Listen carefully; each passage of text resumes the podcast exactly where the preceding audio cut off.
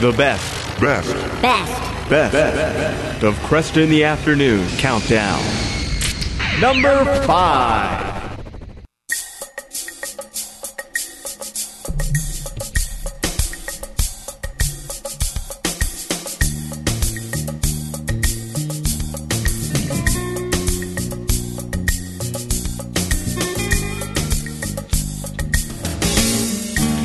And uh, good afternoon. I'm Al Kresta. Uh, we'll be should be having uh, Professor Ron Rychlak, University of Mississippi, with us in just a few minutes. Having a little trouble getting through to him right now. He's the author of Hitler, the War, and the Pope. And as I said at the beginning of the program, and also alluded to uh, at the beginning of this hour, the there's been the discovery of a letter dated December 14th of 1942 um, it was discovered by Giovanni Coco, uh, an official with the Vatican Archives. Uh, it's a letter from an anti Nazi German Jesuit, uh, Father Lothar Koenig, and it's a letter addressed to Pius XII's personal secretary, Father Robert Lieber. This letter, uh, which is part of a set of archival papers that will be published in their entirety in the near future, reports that an estimated 6,000 Jews and Poles were being killed every day at the Belzec concentration camp in what was then German occupied Poland. Today it's part of western Ukraine. Koenig referred to the operation of blast furnaces. He made reference to Auschwitz and Dachau. And, um, you know, news outlets are finding this revelation of this letter uh, significant and you know probably not surprising. Um, reporters don't study this issue in detail, and uh, the truth is, this is not of great significance to scholars in the field, but it is another way that people can, um, you know, give the impression that Pius XII uh, should have been uh, more vocal uh, in, you know, he should have used the bully pulpit to uh, let the world know of the murderous Nazis and how they were destroying uh, the Jewish people and also tremendous numbers of Poles. Yeah, the the number of Poles that I think 2,500 priests uh, were actually killed uh, by the Nazis in Poland. Uh, this is this is to be looked at against the backdrop of a fairly shabby picture of Pius XII that has been held up by uh, certain scholars working in this field.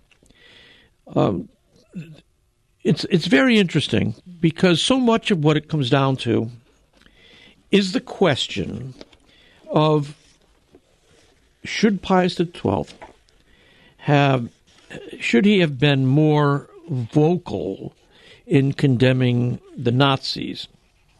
So here, and this is why, right? This is everybody would say it's an important question. I mean, he's he's a he's probably the the world's uh, best known moral and spiritual leader at the time. And you have Holocaust survivor, survivor Elie Wiesel, for instance, when he accepted uh, the Nobel Peace Prize, he said, "quote Take sides. Neutrality helps the oppressor, never the victim."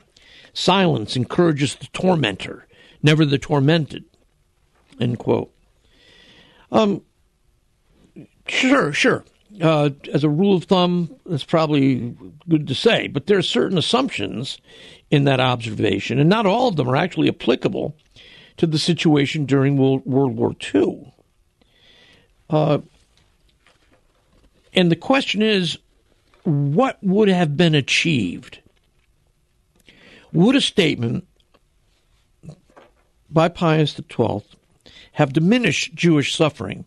And even asking it that way, I feel a little uncomfortable because it, he wasn't silent. There were many ways in which he did speak. And every time he speaks, somebody comes along and they say, well, he didn't say what I thought he should have said at that moment. He didn't uh, identify the Jews in particular here. Uh, so there's always these uh, objections to the statements that he's made. And of course, we have to remember that behind the statements, there's no doubt that Pius XII was acting to rescue the Jewish people. Um, even Susan Zuccotti, who's been very critical of Pius XII, has said that uh, his statement would not would have not have saved any of the Jews of Italy. Okay, that's her area of expertise, the Jewish community under Pius's window. Uh, so you have to ask yourself, what would what would a statement, what what kind of statement would have put an end uh, to Jewish suffering at this time?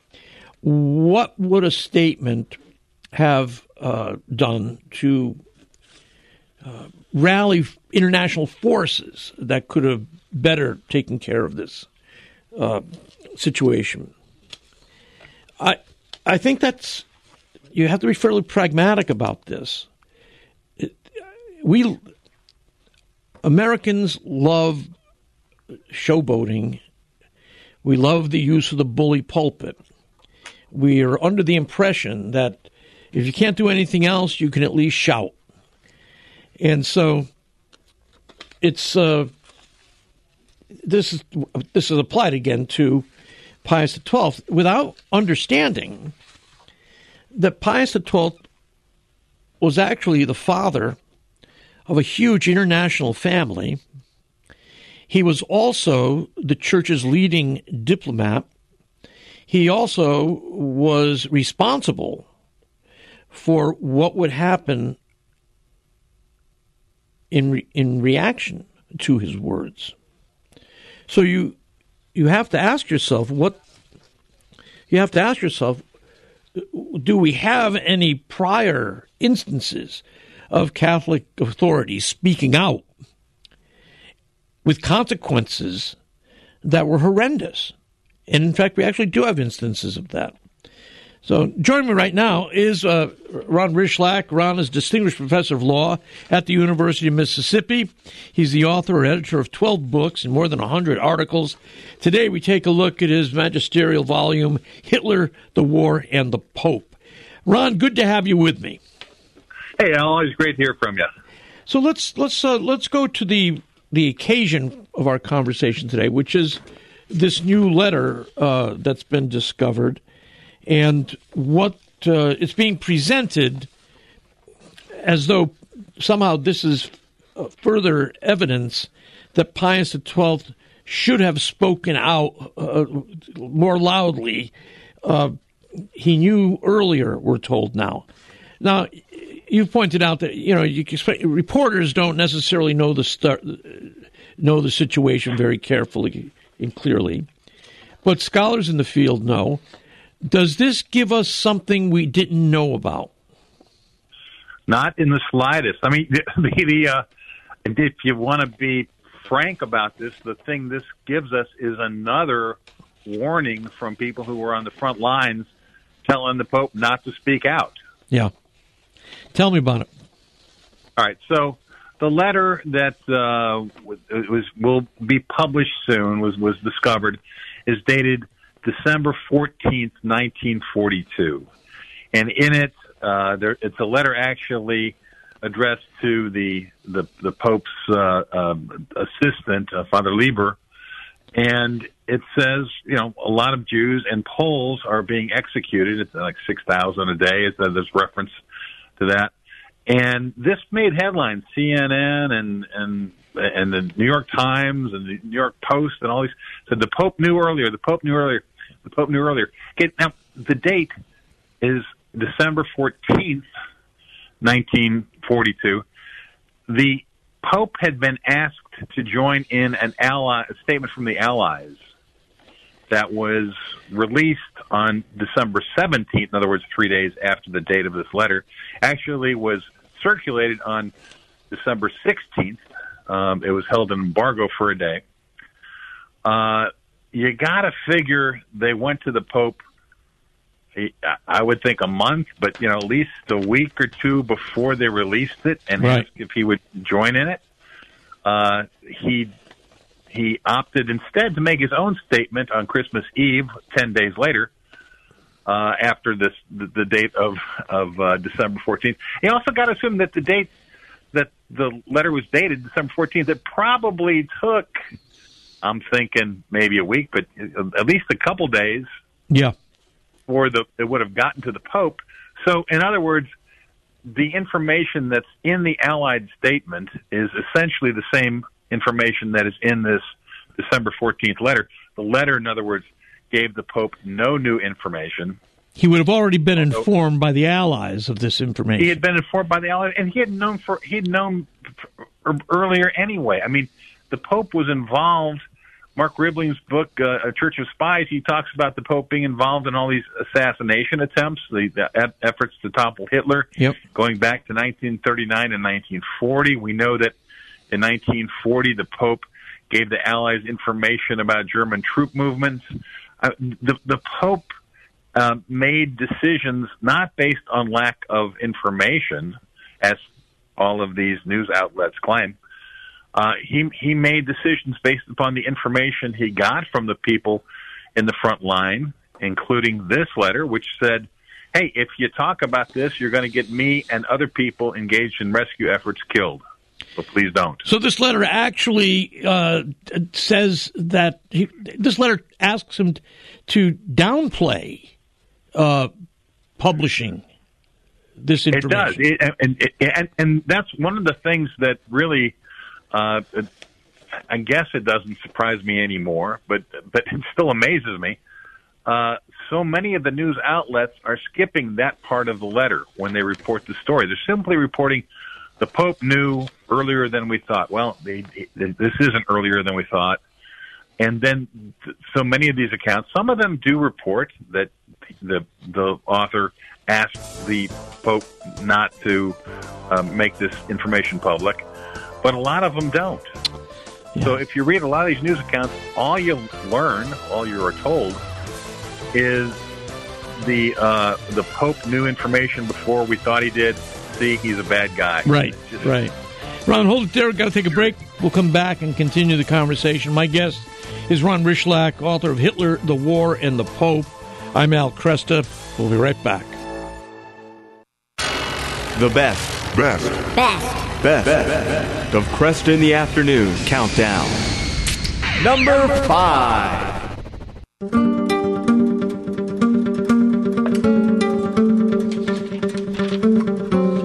Good afternoon. I'm Al Kresta. With me, Ron Rychlak, professor of law at the University of Mississippi, the author of Hitler, the War, and the Pope. Our uh, meeting today, occasioned by the discovery of a, a letter uh, that was sent by a, an anti-Nazi German Jesuit priest, Father uh, Koenig, and it was addressed to Pius personal secretary, Father Robert Lieber, and it's being uh, presented as though this is new evidence uh, that the Pope knew of the Holocaust earlier than we had realized. As it turns out, that's simply not true.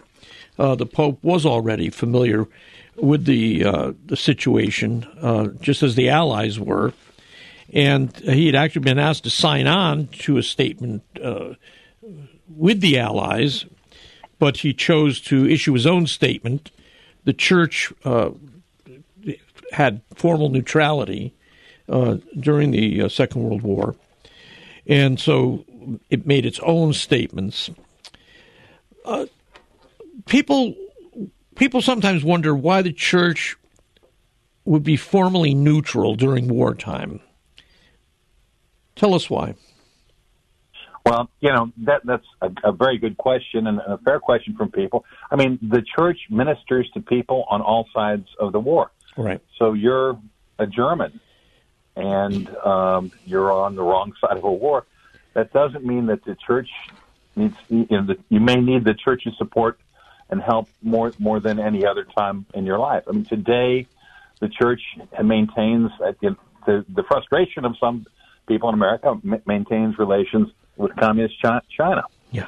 Uh, the the church is not engaged in these secular battles as horrific and as as clearly uh, wrong as some may be. I mean, and the Pope was involved in efforts with the resistance, but he used diplomacy and he used secret involvement and things like that, rather than the bully pulpit, rather than uh, uh, you know pounding pounding his fist on a desk and screaming, which would bring about retaliation that he knew of. Yeah.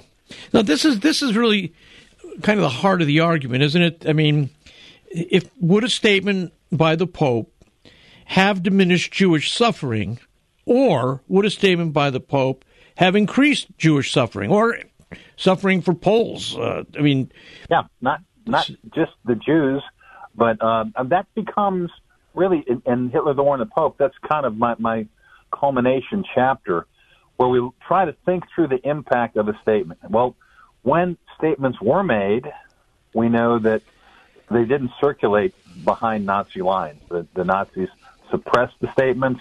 They punished anybody who circulated them. They sometimes reworked them to make them look like the Pope was in, endorsing what they were doing. Hmm. So there's very little upside, and there was sometimes enormous downside.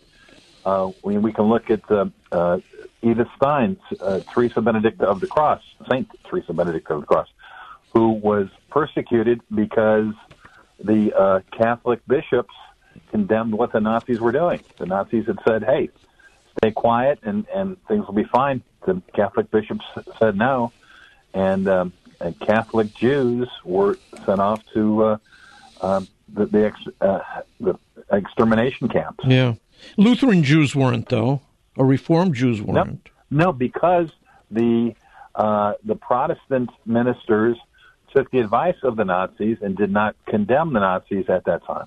Yeah. Yeah. Um, you know this. Given given that this comes down to a question of prudential judgment, um, what do you make of the persistent and on, ongoing hostility towards Pius the Twelfth uh, from so many in the uh, academic community? Yeah, it's it's very frustrating because in the the midst of this this recent brouhaha, which really should be a, a nothing burger, as they say, um, there are academics like David Kertzer from Brown yep. and, and some others who have, have reached out to the press to, you know, get their get their 15 minutes of fame, I suppose, by by talking about how, how bad this is, when clearly we know it's not. Um, and and and Kertzer knows that. You know, I, I mean, I, I disagree with some of a lot of almost all his conclusions, perhaps, but he, he's a smart guy. He, he knows that. Yeah. Uh, and he's written a, a couple, you know, pretty good pieces that I've read on on other matters. Yeah. Um, uh, what people overlook, and what, what what underlies all this, uh, is that the greatest disinformation um, machinery in history, which was in the, the Soviet bloc disinformation system, uh, was trying to de-Christianize the world. Right. And one of the greatest ways you could do that is if you associate the Pope with the Nazis. Yeah, yeah. So you know they got behind this this myth of of the Pope either being a and, and it varies. Either he's afraid of Hitler, or he admired Hitler, or he just didn't care about the Jews, or he he wanted to centralize power of the papacy. There, there are a million different explanations uh, f- for people, other than the truth, which is he did what he thought was right, and would cause you know the the, the least harm to, to people. And you know, horrible things happen. So you can say, well, you know, it didn't work. Um, we don't know what it would have been had he taken a different path. Yeah. Well, Susan, the thing is, I was going to say it was clearly not. It was clearly not an affinity towards the Nazis or towards Hitler. It was clearly not anti-Semitism. Uh, he he very clear. He treated when Jewish victims uh, were maltreated and Catholic priests were maltreated. he reacted in the same manner each way. Yeah. It's not like he, he was, which I, I people tend to overlook that. To me, that's very telling. He did what he thought was right, uh, regardless of who the victim was. Yeah, yeah. I mean, I, I think it was Susan Zuccotti who said that uh, she acknowledged that uh, nothing he could have said would have saved the Jews of Italy. Yeah, well, and I, that's that's very clear. That that a statement would have had no positive benefits. I mean, I mean other than and, and Pius XII himself said this. He said once, you know, I could earn the praise of the world by speaking out, but it would cause others to suffer. Right. And that's not what that wasn't his goal. It's not an appropriate goal for a uh, Christian Catholic leader. And uh, so he took the heat of the world, if you will. The, you know, the, the, the, the, if it's going to be bad press for him, that wasn't a big deal. I mean, the, the, the thing is to try to do what's the right thing.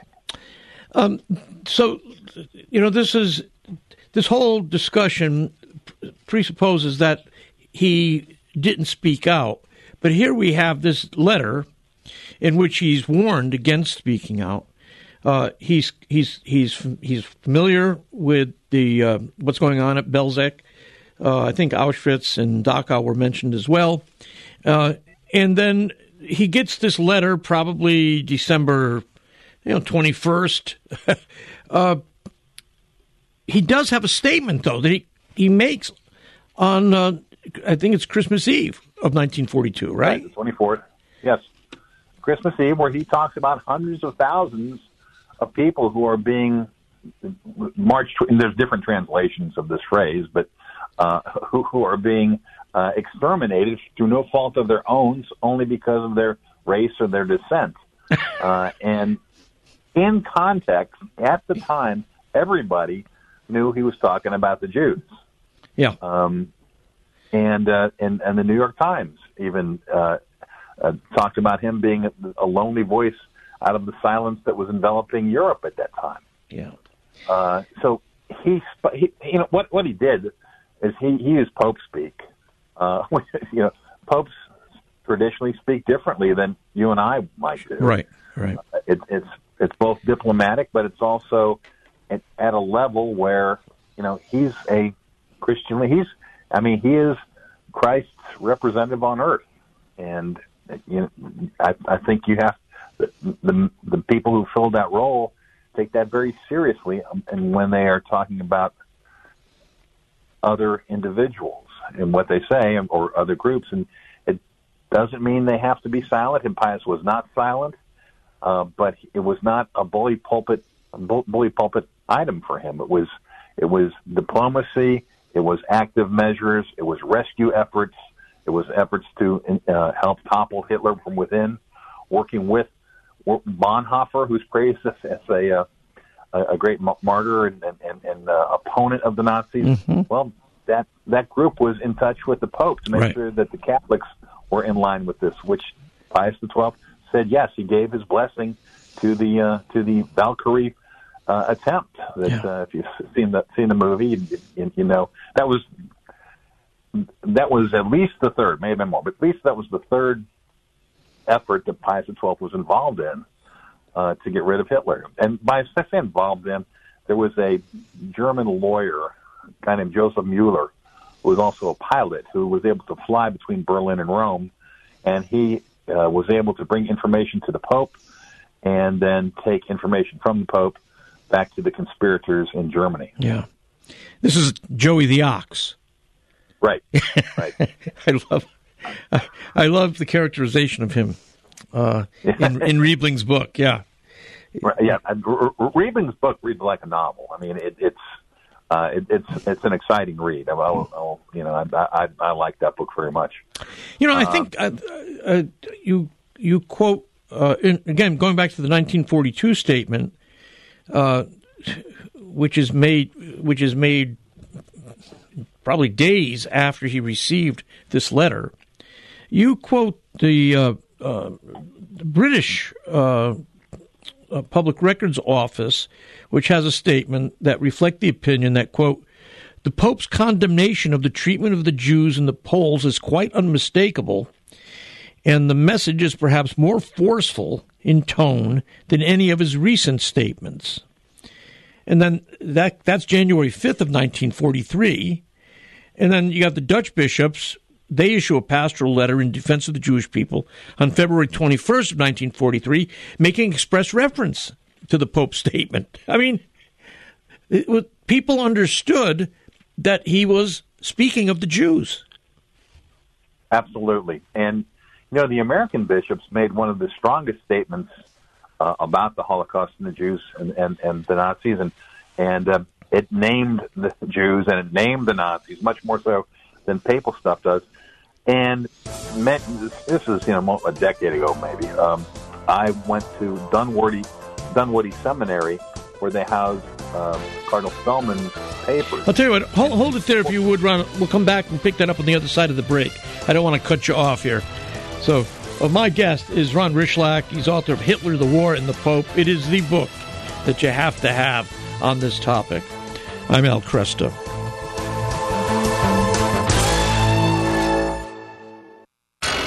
The best. Best. Best. Best. Best. Of Kresta in the Afternoon Countdown. Number five.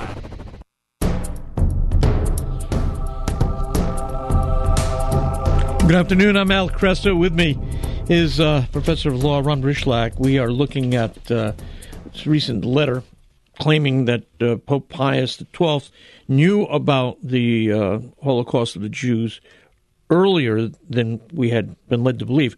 As it turns out, that is not the case. He was already well aware of the information in this particular letter. In fact, within a few days of this letter reaching him, he made his 1942 uh, Christmas statement, and um, it, it's the whole thing is crazy. Um, but you have to you have to also remember the type of discourse. Uh, the Pope, as Pope, often uses uh, a softer diplomatic language, which is characteristic of all of his formal statements. Uh, but we all, but we were talking about the, the American bishops, though, across the Atlantic, and you were telling us what the American bishops were saying, Ron. Yeah, well, you know, now if you think about, it, I ask people sometimes, why did the Pope use the American bishops? Well, we have freedom of speech, so they weren't going to be able to suppress things the way they would in Nazi-occupied territory and uh, and it would spread. Yeah. People would hear it, and there would not be retaliation because the Nazis weren't in charge. Well, let's push back a month earlier before this letter, this new letter, came out. The uh, the U.S. bishops released a statement uh, that said, since the murderous assault on Poland, utterly devoid of every semblance of humanity, there's been a premeditated and systematic extermination of the people of this nation. The same satanic technique is being applied to many other peoples. We feel a deep sense of revulsion against the cruel indignities heaped upon Jews in conquered countries and upon defenseless people not of our faith. Deeply moved by the arrest and maltreatment of the Jews, we cannot stifle the cry of conscience. In the name of humanity and Christian principles, our voice is raised. That's a month before they got this letter. And um, again, about 10 years or so ago, I was get granted access to Cardinal Spellman's papers in Dunwoodie, mm-hmm. and I saw the correspondence leading up to and following this release. This was very much done in collaboration with Pope Pius XII. Pope Pius thanked them for their collaboration afterwards. Um, uh, he, uh, he, he, he expressed thanks for their constant understanding and collaboration of the American bishops and archbishops. in other words, uh, yeah, a month before this new letter, he was working with the American bishops to make a statement. He didn't give the numbers, but he's talking about the Jews and he's talking about the Germans, yeah. and he's very clearly aware of what's going on. Let me bring up another topic uh, related, which is often misunderstood, and I think our listeners probably would like to hear uh, how to approach it. And this is the the topic of the Reichskonkordat, uh, which was uh, signed I think it was 1933. Um, right. This is the Holy See and the German government signed an agreement. And the way it's put, the way it's put is like this. Well, the church went ahead and uh, they had made the 1929 Lateran Treaty with Italy, with Mussolini, and they basically bargained that uh, okay, we're going to stay neutral uh, as long as we can have our autonomy. We'll shut up and we'll silence our prophetic voice as long as we can keep control of our schools and sacraments. And so the signing of the Reichskonkordat is seen in the same light. It's the church being willing to negotiate away their voice in order to, you know, keep their institutions uh, afloat. How should we understand these concordats and these treaties? I think, well, I think first of all, we should understand the concordat was a policy adopted by Pope Pius XI. Uh, Pope Pius XII, the one we're talking about, was the um, Secretary of State at the time this took, took place. But the idea was the Holy See needed agreements with nations around the world mm-hmm. to make sure that the churches could function, to make sure that the churches could have schools and, and, and do what it needed to do, rather than political parties. Political parties, particularly in German, Germany, the uh, the where the Catholic Center Party was crushed into uh, basically at some crucial moments uh, supporting the the nationalist movement that led to, to Hitler. Hitler, yeah. Uh, and, and so there was a movement to get away from that. The prior to Hitler taking over, the Vatican had made proposals to Germany and to other the, the Soviet Union, many other nations, but to Germany, there was a proposal on the table. Uh, and uh, Hitler comes to power. Hitler picks up the proposal and says, "Tell the Vatican we're going to take their offer, and hmm. if they don't accept their offer that they've made to us, we will persecute the church. That we, we will we'll run the church underground. They will deeply, deeply regret it." Pius XII, the Secretary of State, and the future Pius XII, when he was Secretary of State, Pacelli, um, uh, said we had a gun pointed to our head. It was either sign this agreement, which frankly, you know, we had proposed, or they proposed it to Germany, not to the Nazis. Mm-hmm. Okay. Uh, either take the, this this offer that we proposed, or face really persecution of our churches. Yeah.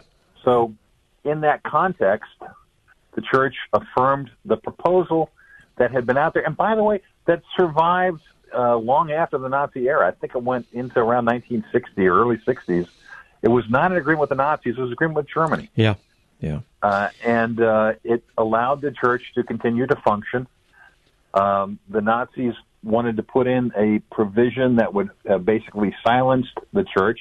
The church was trying to get out of politics. I mean, the, the, the, the Pope Pius XI wanted to get the church out of politics, uh, but Pius, the future Pius XII, Pacelli, insisted on a provision that the church has the right to speak to issues of morality, yeah. uh, which all of the issues involving uh, Nazis, basically, the church took that position. The Nazis, by the way, claimed that this was politics and that the church was in violation of the Concordat. The church said no. This is these are matters of of morality, and we have a right to speak on those. And the the Nazis were were not operating in good faith. Uh, they broke the Concordat uh, rules time and again. Did the uh, did the church respond? Did the Holy See respond to these um, violations of the Concordat? Well, yeah, I, I mean, you know, a lot of times the response was filing a protest, right? Uh, and at Nuremberg, there was testimony that there was a whole desk full of protests from the Vatican for various breaches. The very first uh, one was uh, had to do with the boycott of Jewish businesses when the the Nazis uh, imposed a boycott, a ban on on, on uh, shopping in, at Jewish stores.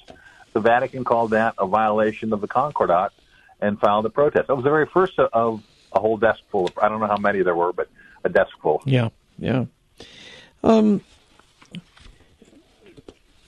people often talk about the final solution. What was the final solution? This was a specific policy um, that wasn't settled upon uh, formally until uh, what 1942, January of 42. Was that when the Wannsee the meeting was? I think that's right. Uh, Tom, you're you're giving me a quiz here. Yeah, I'm sorry. I'm, I'm, yeah, you're the expert. I, but uh, I'm scratching the, uh, around. So the yeah, the final solution uh, was the, the, Nazis' answer uh, to uh, what they saw as the uh, the problem facing the world, which was the systematic murder of all Jews, the elimination of Jews, and um, it obviously is horrific. Yeah.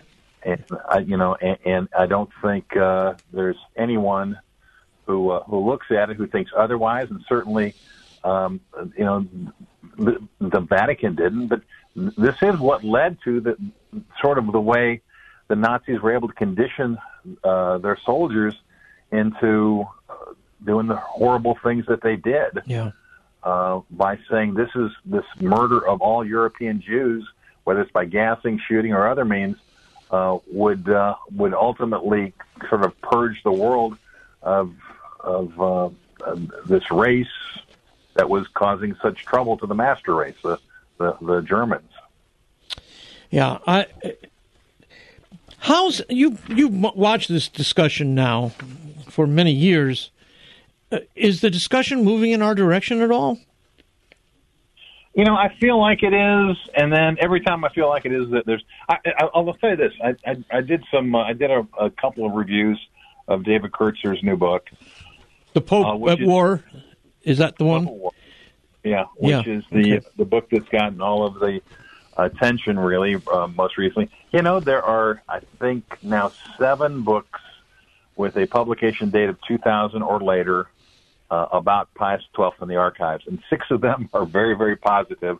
Kertzer's is very, very negative. Oh, okay. uh, and I, you know, but you know, he's the name, and he's the one who got the attention. And, and I just, I think he's been uh, unfair on, on a number of things. And a couple of my, there, there was, um, I wrote one of the reviews I wrote.